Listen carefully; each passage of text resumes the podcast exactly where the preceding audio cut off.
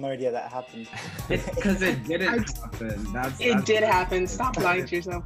in these conversations. Can you can you expand more on that? That you don't think somebody can, anybody in this society can inherently be in racist? our- the impact of having your identity removed and then invalidated.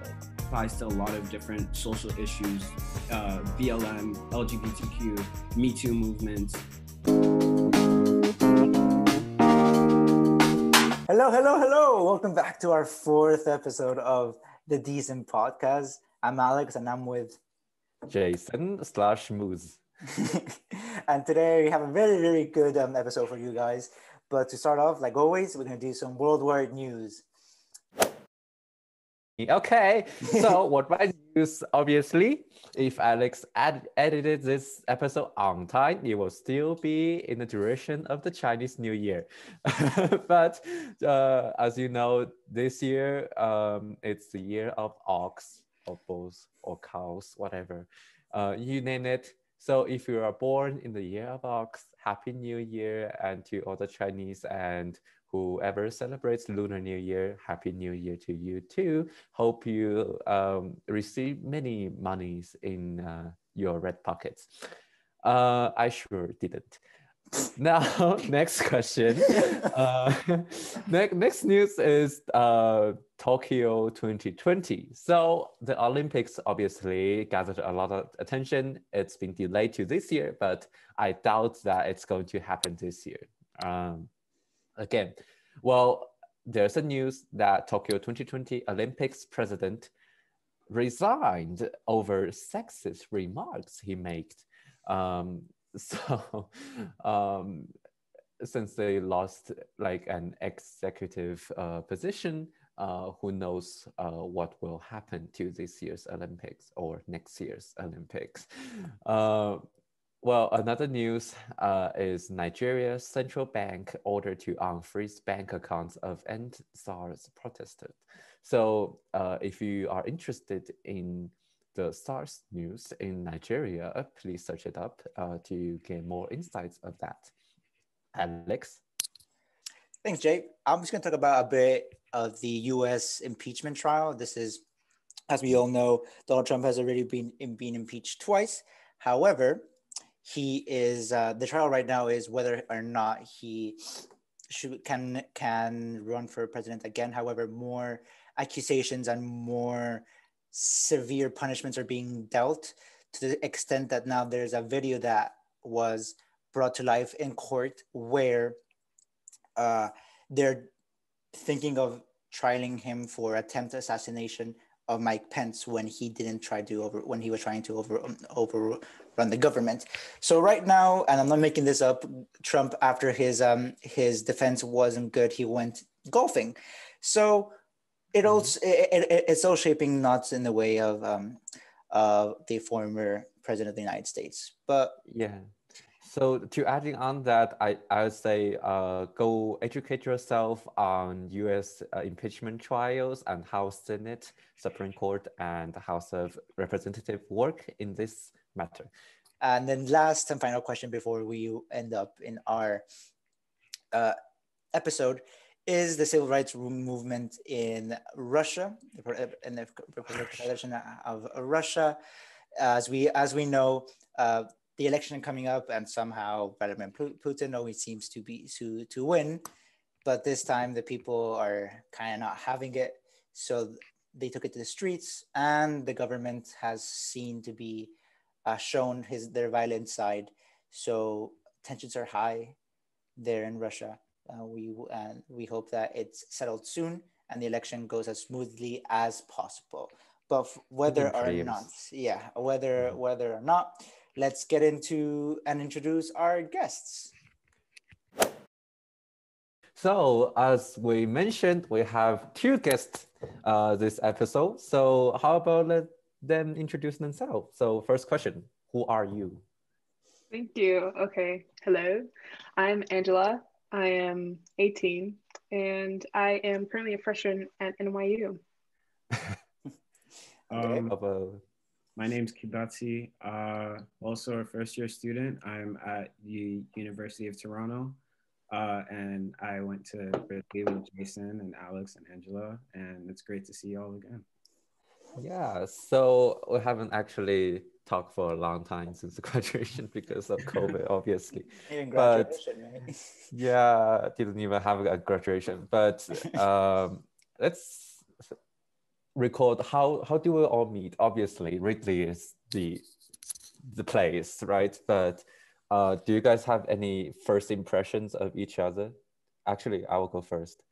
Uh, I already talked about first impression of Alex when I uh, when we did the first episode, but um, I have first impressions on Angela and Tom um, because of the geography class we had together with Mr. Arnold. and back then, I Oh, wasn't able to speak English that much. So Oh yeah, you Basically, no, Yeah, you could. it wasn't. It wasn't bad. Trust. but like I was so quiet, like sitting That's in the third though. row of the classroom. Uh, but it, I mean, I just know Angela always sings in the class, and Mr. Ronald's like, and Tom is like beside. I don't know. Um, didn't have really. I But how I- about you guys? like to make Mr. Ronald cry. I'll never forget that when him and and Brendan made Mr. Ronald cry. I, I bring that up all the time. Wait, wait, wait, wait, Um, wait, wait. No, first of all, just tell that story really quickly. I had no idea that happened. It's because it didn't I- happen. That's It that's did happen. it is. Stop lying to yourself. Okay. What happened was I don't know. It was just one of those classes where like nobody was paying attention. Everybody was like talking and whatever. I Sorry, don't know. Mr. Ronald. And Tom and Brendan got on him, and Mr. Ronald was just like, and I was like, Okay, first things first. Okay, it was the entire class that was not paying attention. I don't know how the story came down to like it was just me, and he It was wasn't Tom actually. Brendan, that's what I crying. know. He was faking it. He was like okay. just to get our attention. He didn't actually shed tears. Yeah, We, I, know back mean, we don't know. He could have been feeling pain in his heart. I mean, I went. I still took his class after that. You know, Angela left him and never even said hi to him after that. So That's falsehood. He was my volleyball coach for two years. Uh, yeah, I do remember that back then uh, there was a, like an online game that's like a golf thing.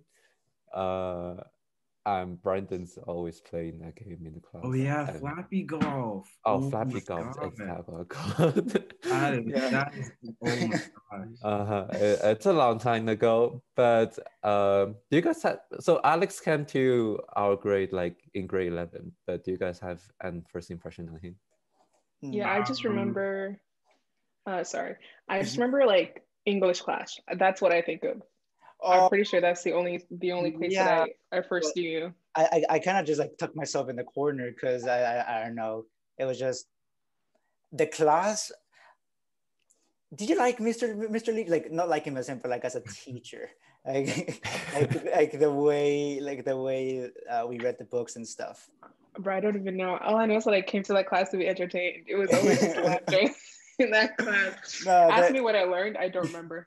No, there, there, were a few times where I had fun, but I can't say a lot about you, Angela. But I do remember a few instances of Tom. I don't know if you remember. This uh, might might have been my second or first year, but we didn't talk so much. But I remember one time. I think it was tryouts, and we were. Yeah, I was gonna do the same thing. yeah, but it, it, was, it was tryouts, and uh, we were doing a drill. But I do remember, I don't know why, I had the ball, and you just came out of nowhere and tried to t- two foot tackle me a few times, and I got absolutely scared. So I, every time I saw Tom, I just ran the other way, no matter what. So, so that was just, I feel like, impression. So yeah, I was gonna say my first impression of you was was soccer tryouts as well, but um, I know a lot of people say I do two foot tackles. I think I might have to stop doing that now. even in Right. futsal, man, come on, it, it was, it- Yeah, the, the yeah. ground was hard too. Hey, but there's there's a reason you made first team and I made second team. So I think I think I think that's very clear now.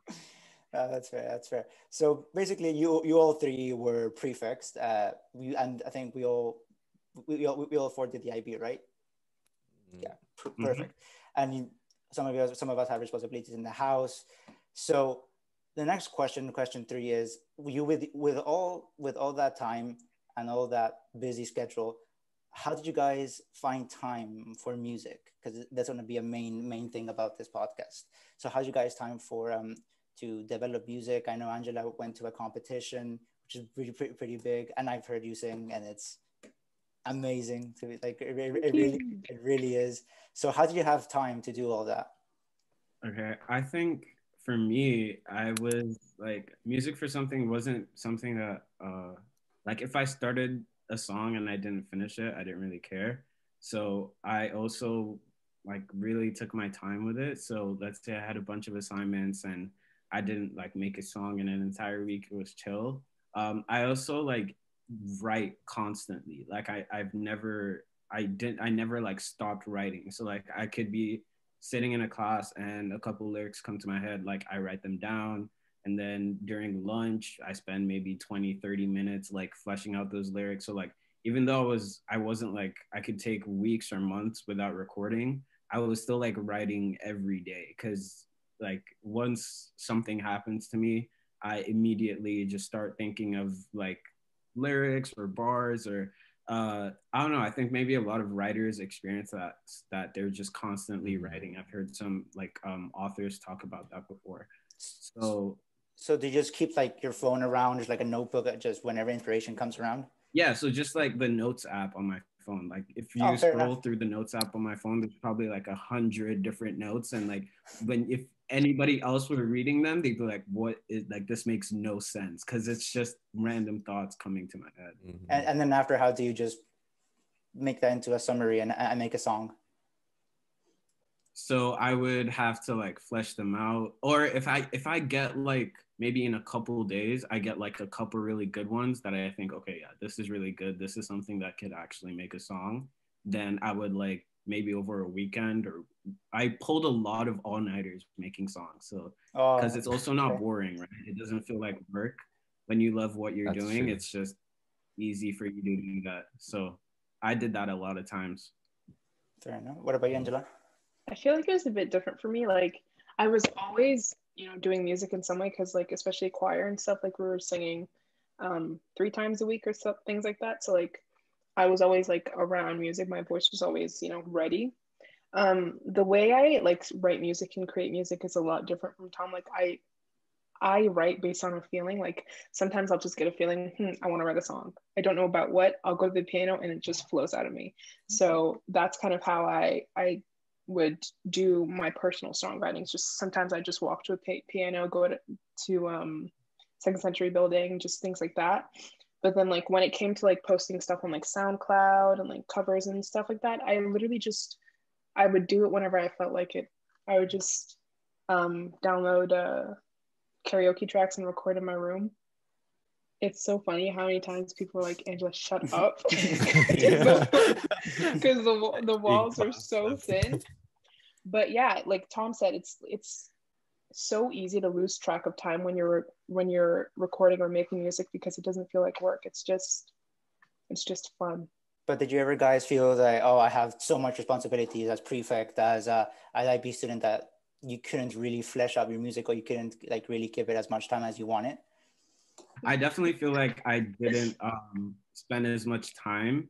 Uh like i think all through ridley if like if i obviously I don't want this to happen, but if I never had responsibilities or anything to actually keep up with, I could just do it for days without like feeling like, oh, I'm missing out on something. So I think there's also that. I think like maybe let me relate that to you playing soccer. Like if you didn't get tired, you know, you could play an entire match and just feel like I don't, I never want to leave the pitch. Like I'm calm. Like I don't want to not do this. So I, I think it's that same thing, but you know, uh, for everyone, I think that's also a good thing because doing something too much becomes a bit of a disadvantage to you. So writing, of course, as much as you can, you love to do that, but it's also good to take a step back and remember that you've got other stuff to do in the real world. Yeah, That's a very good answer. Angela? I think, like, for me, when I think about it, I think grade 11 was probably my most productive year creating music mm. in high school. I feel like that was probably the year where, like, I didn't have too much extra things to, to deal with, even though it was the first year of IB and you're ap- applying for like prefectship and all that stuff. It still it still didn't feel that heavy. Grade 12, I think I didn't really have much time to do anything musically and Um, I didn't really find it that challenging because the way that I write music anyway, it's not like I plan out times to write music. I just like it's very spontaneous whenever I write music. And, So I um, didn't. Sorry, in uni, have you had time to make music? Yeah, I've been writing a lot of songs, bro. Because I'm just like in my room, right? So That's I've been making a lot of stuff. So, so you Well- both. So, sorry, Tom. You gonna say something? I was gonna say, are we expecting a release or what's going on? My guy, here's the thing. I like I have a lot of songs, but like I I don't know how to like master them and produce them to make them sound good. And I don't know. I I'm not a perfectionist. Like there's there's a some certain level I want to reach, and I'm not there yet with all my drafts, so I can't I can't share them yet. You know? I feel that. You can help I her with think- that. Well, I mean, I'm currently paying someone to do that for me. Oh, really? Okay. I'm in Angela's shoes as well. I don't know how to do that by myself, but luckily he's an old friend, so I'm getting it kind of cheap. Um, but apart from that, I definitely understand what she's what she means. Like you don't want to, especially because it's like your voice and everything. I think people are a lot more critical about how what they sound like. Like that feeling true. when you hear your own voice in a recording, you're like, "Ew, that's what I sound like." So the same thing, like when you make your own song. Fair enough. Yeah, I think it's very similar to making art because Alex and I are uh, IB art students. No, It's don't like- even don't even put me with that mix. I, I, I, I was I was there just Uh, no, Like, I, was know, next. we I was make next, art. We all think our arts are shitty. You know, like I was I was I was next to Tanya, next to um Kevin, who were like the best people in our class. Oh my goodness. and you, you, and you see me just drawing shapes, and I'm like, okay. it was so depressing. I that class was uh, no, but you guys both produce music, so what type of music do you, do you guys do you guys produce? Uh, I know Angela, I've I've heard a bit of you playing the piano, a little bit more emotional. I think Tommy did a, di- a diss track, if I heard the rumors correctly, back in the day. So yeah, what what type of um of music do you guys produce? I think okay, so like before I just used to write a lot of like emotional songs. There there wasn't really a genre for it, maybe like poppy. But um as of this this um this summer I've been writing a lot of more R and B kind of stuff. Mm. Uh and like Sharon kept on telling me, Angela, you should do R and B, like it would fit, fit nicely with your voice. And I was like, nah. But then I was like, okay, maybe I should. So um, a lot of my songs sound like a bit more R and B like now, but like there's still that pop in- influence as well. Hmm. Um, I would say rap, but uh, the way rap is right now, I wouldn't say that's what I do. Um, I don't know how to describe. So if you're talking like J Cole, Uh, Um, like more lyricist and story based. yeah, yeah, J Cole, YBN Cordae, uh, JID, more on that side, and less of like Travis Scott, Lil Nas, and Lil Pump. And if they have a little, it's probably not gonna sound like me. Uh, so yeah more on the lyricism kind of side that's that's more of what i stick to and also like more of upbeat like stuff that you could play in front of your kids and still turn up to okay. uh, so yeah that's kind of more of what i focus on now that i describe it it sounds a bit less like rap but Yeah, Bro, interesting. who's kids? because- Who, who has kids that are that they're playing your music in front of? i mean well just in, the, in in the general, right? future, in the future. yeah i want to grow up and then my kids are going to be asking me like so what'd you do for fun in high school and i'd be like here's my album I just presented the thing. Well, uh, I was like after graduation, I was wondering because you two are like the stars of choir, although Tom is not in the choir at school, but he's like always uh, participating uh, forced by Mr. Hutton. and you guys are like uh, the stars, but I'm like, they're gone now. Like, who's up to take your position, right? But Gina, talking you forgot about Gina. You forgot about Jacob, like, bro. His voice. Ra- Rob, like yeah for example, if you are just doing like uh, I forgot the song's name. Um, Glory, right? like Glory. like Im- that. imagine Jacob rap, I rapping mean, Glory. I was, I, I'm, I'm excited to see Mr. Hutton do a couple rap verses. I think he could. I really Yeah. do. Well, talking about music, so how did you guys uh, discover music um, as a passion or hobby? I think I don't know. I just always it's so cliche, but I literally always love music. Um, church definitely had a lot to deal with it, especially because like, I spent my childhood in Nigeria. So like church, Tom knows, church in Nigeria is an experience. Like you go there ready to celebrate, you go there ready to dance. There's piano, there's drums, there's everything. Everybody's just vibing, if, if that's the way I'll put it. So like that was probably my first introductions to music. It was just something that was uplifting and and enjoyable. And then later on in my life, in my very short life, um, I just started writing my own stuff. Like I think I started writing my own stuff when I was like 10 and I was like, oh my God, can I actually like write music over here? And and, and that's what I started doing. I realized like, wow, you can actually like create your own melodies and stuff like that. So first it started off with church, but then it just it just went off personally from there. Like I just started creating my own things and and sharing with people and something else that I realized I really loved was the performing aspect of, of, of music. So I started getting uh, really involved with that. Yeah, you also involved in both of you are involved in musical theater back uh, at Ridley. Mm-hmm. Oh, how about Tom? Um, so I okay, so I went to a boarding school uh, when I was like when I was still pretty once when I hit like double digits, that's when I went to boarding school. Uh, back then, like music wasn't a big thing in my life, but I was um, like interested in performing, and because I did like debates and speeches, and like I love just being on stage. And then in my boarding school, I realized that a lot of people like rap music, but I I personally wasn't really interested in it. I think it's also that part of like you know in boarding school for the first time you really want to fit in and do what everyone else was doing but like they would play different songs and i just wouldn't like i couldn't relate at all um and so i think it was when i find when i got to ridley uh so at that time i wasn't listening to rap i don't even know what i was listening to if i was even listening to music at all but um when i got to ridley Chance the Rapper had just dropped a 2016 coloring book. Um, and somebody out there is listening, dissing me right now. You, Chance the Rapper, like, don't get on me. I don't know what he's doing right now. He's gonna fix up. I'm sorry. Anyways, so I listened to 2016 coloring book and I loved the album. I was like, wow, rap can be this. And I was like, that's crazy. Um, and then I listened to, oh, um, Kyle uh, and that was also really good. And then, so I what I did was I took stems of their tracks, just the what's it called, instrumental, and then I would like just try to sing the songs by myself because I really loved performing. So I would, but not to anyone, just for myself. And then after a time, just listening to instrumental, singing lyrics by myself, I started to make my own lyrics. And then I started writing my own lyrics down. And eventually I'd make a song um, to like somebody else's beat. Uh, and then from there, I was like, okay, let me get new beats, new lyrics, and start making my own songs. And then yeah, it just kept growing on and on from there. But if it hadn't been for Chance and Kyle, who like showed me like rap can be so many different things, which it is today, um, I probably wouldn't have ever started.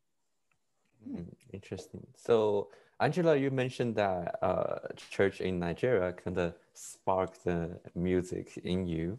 Um, how about other uh, cultural aspect or people who inspire uh, or influences your music? I know Beyonce is kind of huge. I literally to say that, but uh, of course, let me talk about personal people. Firstly, I think yeah. like my parents, like we're always playing music in our house. We still are, and I know they're always they were always dancing, they're always singing, regardless of how they sounded, which was not very good. they were they were always singing. So like I just grew up to enjoy the sound of music, enjoy music making, and all the the the things that come with with being in a musical environment. And then obviously there are just some some artists that you you grow up listening to that are just incredible. So like um for me when I started, like my mom did not want me to listening to like uh, secular music. So I was listening to like Yolanda Adams and like Christian singers, and then I started listening to Whitney Houston and then Beyonce. So all these very soulful, powerful voices, and I think that probably uh, influenced my tone as well. But yeah, like just some incredible artists that like showed me how powerful music can be in terms of its emotional reach, in terms of how when performing, it, it can literally transform an environment. I was just like, whoa, get me on that stage. yeah, Tom. Any add? Um, yeah, I think mine is sort of a similar story. Uh, just piggybacking off of what I just said about Chance the Rapper and Kyle. Um, I think they too have had a big influence, and not just them, but artists I've listened to since then have had a big influence on what I think uh, about music and the power of music. That it can not necessarily soulful, but it can definitely be uplifting. Um, so uh, using that skill of like lyricism and wordplay and um, also being able to put your own personal story in there in a way that other people can relate to.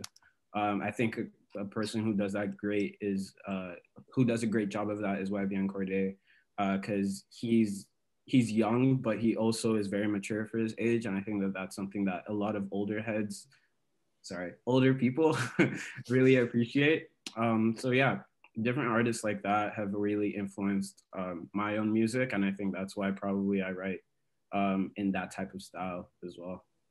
Mm. Pretty much, uh, kind of changing the subject drastically.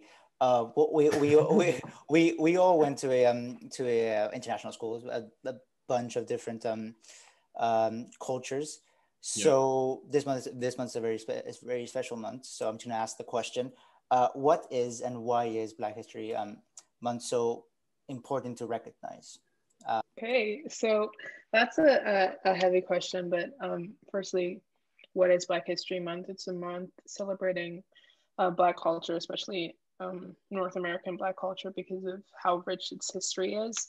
Um, I think when I like think of, of why it's so important to to recognize, um, I think of all the things that have happened uh, before we've gotten to this point, all the things that are still happening.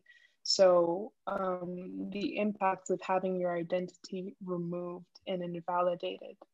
So um, from slavery to segregation, just so many situations in which Black people are constantly told not to be. So I think Black History Month is really one of those moments where you're like, at the end of the day, I don't care the kind of oppressive systems you're trying to hold me down into. I'm black and I'm proud and I'm gonna, you know, be prideful of that.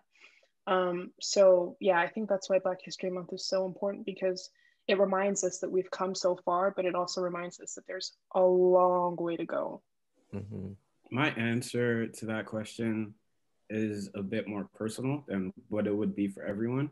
Uh, so coming from Nigeria at such a young age, uh, I, I actually never heard of Black History Month in Nigeria, we don't celebrate it. And I think that, uh, for example, I think in March around this time, what we are celebrating is called Children's Day, uh, which I don't think they have here in Canada. So I I felt that switch like uh, when I came to Ridley, and my perspective on that is we celebrate Black History Month here in Canada because there's a history there there's a history that needs to be acknowledged. There's a history that needs to be retaught. There's a history that needs to be remembered for every single person from every single culture. Um, and the reason why I was very eager to jump at Ridley at opportunities to um, talk about Black History Month and have different events during Black History Month is because first things first, like I said, I didn't know about it before, and it was a great chance to learn about American Blacks and their history. Um, and second thing second, I also wanted to see how I could fit into that role as a Nigerian who was born in America but has never even really learned about the struggles that Black Americans faced.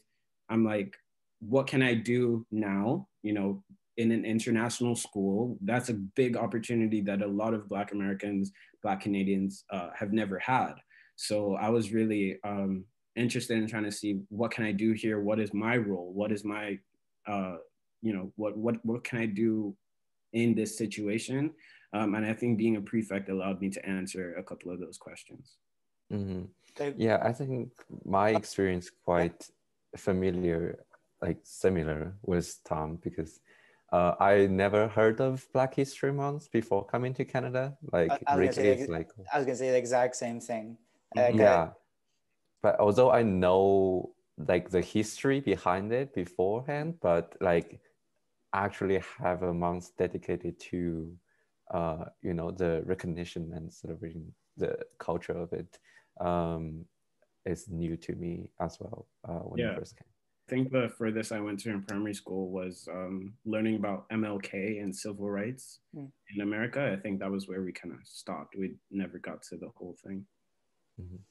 No, I, I was just gonna say that yeah, like like Jason coming coming from Mexico, from, uh, I re- I really had no no idea about uh, uh, about about anything. and Just a, a really a really nice thing to uh, Yeah, to see. I, I only knew about there's an Asian heritage.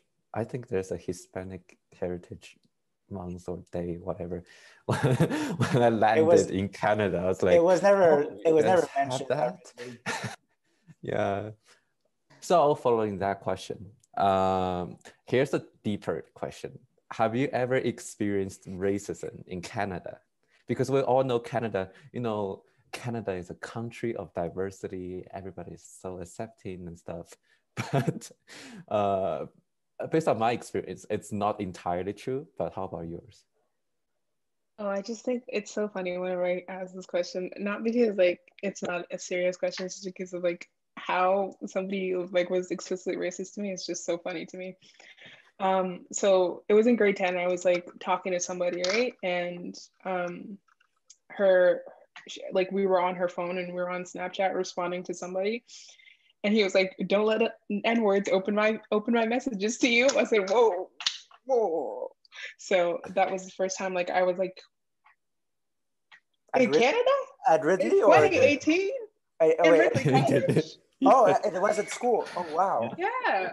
So somebody just called me an N-word and I was just like I was I was like taken aback for a second because I was like, wait a second, I thought I, I thought in yeah, we're racist up here. like I thought uh. Canada was in a racist place, but like it really like kind of opened my eyes to how like yeah, that was a blatant example, but then it had you re- Mm. it had me rethinking other like experiences that I've had and I guess that's how that's the difference between racism in America and Canada, I would assume, is that racism here is a bit more Subtle. more passive. It's Yeah. a it's a bit more subtle and you, you don't realize you're being like somebody's being racist until you think back about it and you're like, huh, was that was that a bit, you know? Sure. And then um, I think another thing to acknowledge is like, it's also not that bad because I feel like in in America, the worst treated race are Black people in the United States of America, but in Canada, the worst treated race or ethnicity are Native Americans. So we don't experience to the to the extent that they do. True.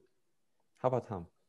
Um, so I was watching a video uh, of Trevor Noah recently, and it was about him. He was talking about how, like in South Africa, uh, they talk about race, racial issues, race, uh, racism, and it's not hostile.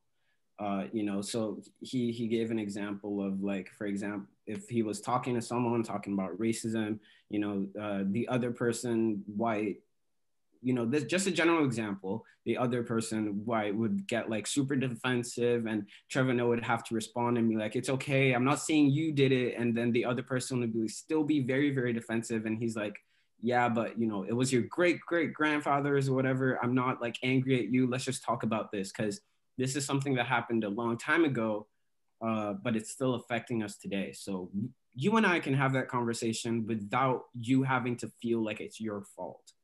Okay. Mm, uh, yeah. that's that's the point he was trying to get across and the fact that you know in south africa in fact it, one of his, his the first memory he remembers of like seeing comedy in live action was the relationship between i think he he was either with his grandfather or his father i don't remember uh, and a white cop. Uh, and he he saw influence in comedy and humor because his grandfather or father was able to make the cop laugh and that was the first time he'd ever seen a white person and a black person laughing together. And he just thought that was like amazing. That's why he wanted to pursue comedy. Um, I just brought up that story because in Canada, I've definitely experienced the whole white people get defensive. Um, I've, I've, I've experienced that before.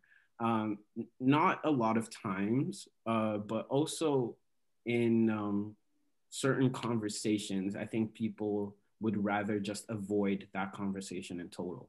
Um, and what I think is people avoid that conversation because they think it's going to be awkward. They think I'm going to be like the bad guy in this situation. I think that's how a lot of people view it. Um, and just to anyone, black, white, Asian, Latin American, wherever you're from, when you're having these conversations, don't think that any single person is the bad guy or the good guy. You know, like in the recent BLM protests, we saw white people on the street, we saw black people on the street, we saw LGBTQ people on the street. Like nobody is the bad guy anymore. The real bad guys died a long time ago. And if there are any still bad guys here, it's not because of, you know, that's how it's because that's how they were brought up that's how their society still thinks i don't think anybody in today's modern cultural society could still inherently be racist uh, so that's the point i try to always remind myself of in these conversations can you can you expand more on that that you don't think somebody can anybody in this society can inherently in, be in racist our current modern culture like if you've if you are aware of blm protests if you are aware and not just racism. I think this applies to a lot of different social issues, uh, BLM, LGBTQ, Me Too movements.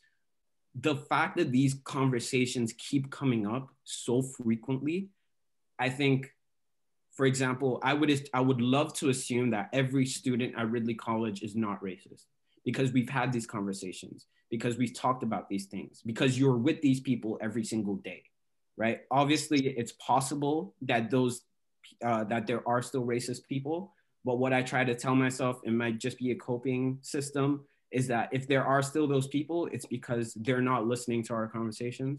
They have chosen to ignore these conversations, or they are having other conversations elsewhere, perhaps at home or in some other types of society where they're still being fed these nuanced ideas that racism is okay and sexism is you know okay and all of those different types of things so um, that's my little spiel i try to see things yeah. probably just from an, a more optimistic light but mm-hmm. yeah okay so what i was going to say was um, i think that's how i think of it as well like the only way you can be racist in the 21st century is if you're actually choosing to be racist like it's so hard to just avoid it and just to be unaware like it's so hard in the 21st century especially because of of how how much knowledge is made readily available through social mm-hmm. social media.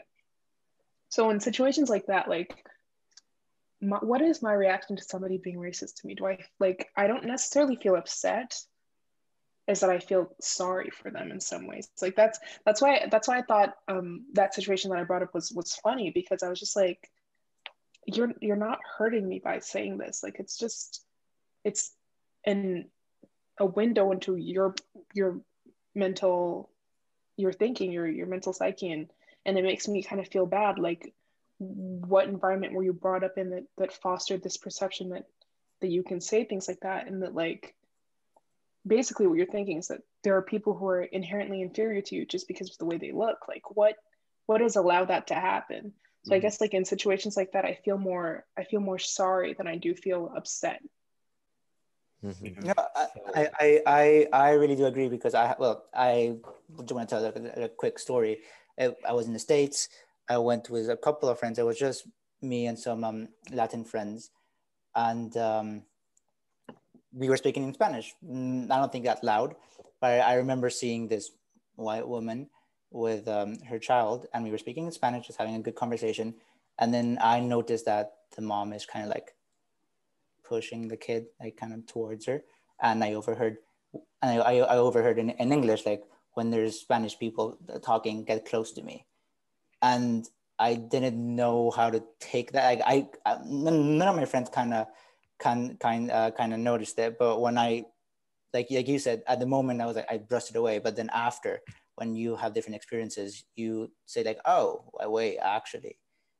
And and no, I, I was going to say, Answer, I completely agree with you in, in fact that saying like it's just a bit, it's a bit sad because they don't know you, they don't know, uh, they, they, they, as you, as you said, there's so much available knowledge in social media and so many different ways for you to understand So it's just quite sad that just some people think uh, it's threatening or it's dangerous. Or I don't know if you guys, any guys have any uh, um, uh, things to mention about that, but uh, yeah, it's just, it's just a bit sad.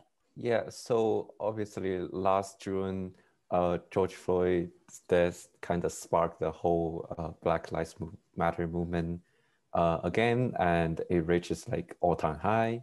Um, and there were conversations going on, right? Uh, we had uh, meetings online uh, when we are at high school, and there was a conversation about how having black friends doesn't necessarily mean that you are not racist or you don't have bias towards them. How, what's your imp- interpretation on that conversation? Um, my dad always says that like uh, there's seven billion people in the world, but like a majority of what those seven billion people think is controlled by perhaps like a one percent. Um, and I think that term, the 1%, comes up in like almost every kind of conversation. Uh, but to answer your question, I think that uh, even relating to Alex's story, just that anybody who is trying to fit into society by changing their mindset to say, okay, society says let's not be racist, so I'm just gonna go go along with the flow and get my black friends and be chill. Um, you're just you're you're lying to yourself um, like the fact that you think you can surround yourself with a couple people and because like there's always that joke that says uh, oh i'm not racist. My mother's brother's sister's uh, boyfriend is black. Like you know i don't care about that whole genealogy. I care about your relationship with me. Uh, so being able to kind of make sure that you're not being controlled by what society is telling you to say, but being controlled by what you personally think is the right thing. I think mm-hmm. that's what's most important. And if your way of doing that is to first meet some of these Black people or gay people or whatever kind of people, if you need to first meet them to even understand what they're like and have a, your own personal relationship with them, perfect. That is great. But what is totally out of the question is saying because I'm able to sit next to them and and not want to punch them in the face, you know, that means we're okay. That means I'm not racist. No, uh, you know, I think that that's just um, something some people say to try to like um, help themselves feel like they're doing their part. However, I think it, it should be a lot more than that. I think for a lot of people, it is more than that. Uh, mm-hmm. And I also want to say, for I think people today, at least the ones that I've met, I don't know, of course, if they're pretending or not, but I think people are trying to do better and to to learn more and to be more vocal about these things. Uh, coming from Nigeria, I, I, didn't hear things like this ever. So um, it's great to at least know that where the problem persists, there are also solutions being discussed. So mm-hmm. that's great to know. Like to answer that question, I think um, you have to start off by acknowledging that it's impossible. It's literally impossible for anybody to not have biases. It's literally impossible. So you have to acknowledge that regardless of what you think you are, regardless of what you think of yourself, it is a reality that you'll have biases and you have to work hard to overcome them, you know? So I feel like a lot of people have a version of themselves that they think that they they live up to or a version of themselves they think they are and it's important to separate yourself from your intention and look at your effect mm-hmm.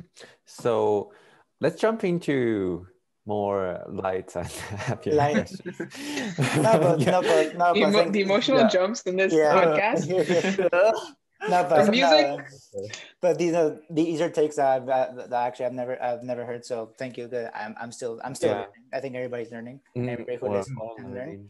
So uh, you guys for even choosing to ask those questions. You know, a lot of people would, like I said, just rather avoid that conversation. So thank you guys for. Mm-hmm. No problem. So, so yeah, so, so, Jason said that we're going to kind of just uh jump jump again. To, to, to, so Jay. Uh, so um, what are you most proud of as Black people in terms of uh, culture and uh, history? Um, I, this is a very short, quick answer, um, Mm. and I can't talk too much about it because I don't know too much about it. But uh, and I hope that's okay because this Yeah, is not fine. for all Black people. This is more for Nigerians. Uh, and in, in its own way extends to all Black people. But I uh, I hear that Nigerians are everywhere in the world, pretty much now, like every continent I can say probably and whatever continent they're in, they always stand out, and I'm very proud of that because, um, you know, for example, the in the U.S. Um, in fact, I think that does extend to all Black people because you know the U.S. just elected its first ever um, female president, who's also uh, female vice president, who's also Black. Um, uh, and you know, I think those types of trends uh, show that society is one changing and it also shows that you know there are limitations that have been placed on certain cultures and certain people in society but those limitations are not doing a good job of limiting because we're still seeing all of these dramatic uh, social movements that are making headway for people to learn people to grow people to overcome those challenges uh, like Angela said, like we're always going to have biases, but we need to overcome them. And I keep seeing cons- consistently that wherever Nigerians are, wherever Black people are, they're able to overcome whatever limitations like society has tried to place on them. So I think that that's I've, I've loved to see that, you know. Mhm. Very, that's a very, Angela? very nice answer. Angela? Yeah, for me, I'd say I'd say like on a more universal level. Similarly, I'm just proud of the way Black people, especially North American Black people, one persevere but have built their own history, because, but also have built their own history because you know like all the way like if we're coming back to the 1600s, when Black people first arrived in North America, their history was stripped from them before they even got to America they were taken to like areas in West Africa, mixed along with different Black people from all over Africa, so they couldn't communicate with the people they were on slave ships with. So it's it's that deep of, of a constant effort to to rid people of their culture and their history. And Black people in North America have not only created their own their own history, but they found ways to be proud of it, to share it, and then to also persevere and and overcome the oppressive systems that have that have been placed against them. Now that is like the extremely positive perspective on that. There's still um, there's still like some black people who who feel extremely limited by by their situations justly, but um, are like almost like paralyzed by that, and that's you know that's very unfortunate. But in the most part, the fact that black people continue to persevere with with a joyous spirit. When you're around people, black people, like especially like with me, whenever I'm around black people, I'm just happy. We just they just exude a, a, a joyous energy. So so the ability to to just positively persevere is is what I'm most proud of. I love the way you said that. The next time someone says black people are loud, I'm gonna say no, that's just our joyous spirit. yeah. So I think all of us know the song uh, "This Is America" by Robert Donald Glover, also known as uh, Childish Gambino. Child, childish, Uh, childish Gambino. You know, yeah, and that song really, um, it kind of inspired me uh, around a topic that, um, that's like, um, the whole racism thing, right? Like whole culture, even uh, to every culture. Uh, it's like, okay, uh, we appreciate uh, the goods your culture brings us, but we like ignore, you know, uh, your, your rights or your uh, presence as a culture. So like that kind of that song in particular kind of um, I don't know, kind of uh, sparked my reflections on the topic. So to end this, Alex. Yeah, so and then I'm going to ask uh, the, the final question. So, um, as you know, uh, Jason is uh, actual name is Muji, and Alex is short for Alejandro, which have a Mexican Latin name, uh, more of a Chinese Asian name. We, we, everybody knows you as Angela and as, as Tom, but the last question is, and it's a question we ask everybody. Uh, what does your name mean in terms of uh, maybe has something to do with with um, your culture, with your family background? So, uh, so the final question is, what do you name? What's your name mean? Oh, yes. So Angela is God's messenger or angel. And I was just named that because when I was born, apparently my mom said, Oh, my little angel. And then they called me Angela. Mm-hmm. Um, and then Toluape, that's my middle name. Mm-hmm. Don't come for me, I didn't pronounce it right. um, my middle name means to God be all the glory. So, wow. Okay. I um, never know your uh, middle name, Angela, because like like even writing an email, it's always Angela Dowd. yeah, Angela Dowd. Yeah. I don't know why my middle name is there right now. I don't know why yeah. We kind of all know Tom's Kibati because yeah. Like, uh, I came to Ridley and said that my name was Tom, and then my actual name became my nickname. So that I feel like that's kind of cool. yeah. Uh, so yeah, my first name is Kibati, uh, and it, the full name is Agbara Lorem Kibati uh, and it means God's power never fails. Uh, so mm. I don't know the story behind that, but I do love the the meaning uh, because like no matter what situation I'm in, I just like sometimes just remembering that the name that I have literally means that I cannot fail is is it's really encouraging to have mm-hmm. something. Like so you know, God bless my parents for thinking of that one. uh, and then um, Tomiwa means, okay, I'm not gonna cap right here. I forgot what it meant. um, but yeah, Tomiwa was also uh, a name that I think really uh, touches me personally. Uh, pers- not because of the meaning, but because there's a song that has, you know, that lyric in it. And every time I hear that song, I remember my mom because my mom sings that song when she wants to call my name. So that's that's also kind of cool, just a cute moment. Uh, mm-hmm. so, yeah, I think those uh, meanings or inferences in my name are definitely uh, great to always keep in mind. Great. That's a, thank you guys. Those are very, very cool answers. Yeah. So thank, thank you mm-hmm. guys for for for doing this. For first of all, uh, I to be so uh, thank thank you guys so, so much for watching. If you're interested to see more about Angela and Tom. We'll put everything, well, their Instagrams down in, in the description. If you stay tuned for this entire time, give a like, give it and subscribe, and follow us. Follow us with for more. Jason. Yeah, and also if you want to submit for the article diversity uh, February edition, it's always available in the email. Just send me your writings and any stories you uh, want to share with other people. And also, um, I will also do an extra episode on implicit bias and racism um, next week. So keep uh, for that. Um, More editing. Yeah. but yeah, thank you guys for joining us, and thank you for the audience for listening us talking about happy, sad, and deep and depressed. And, and, every, and every, Thank you guys for watching. Yeah. I will see you the next yeah. time. See ya. Thanks so much. Thanks, guys.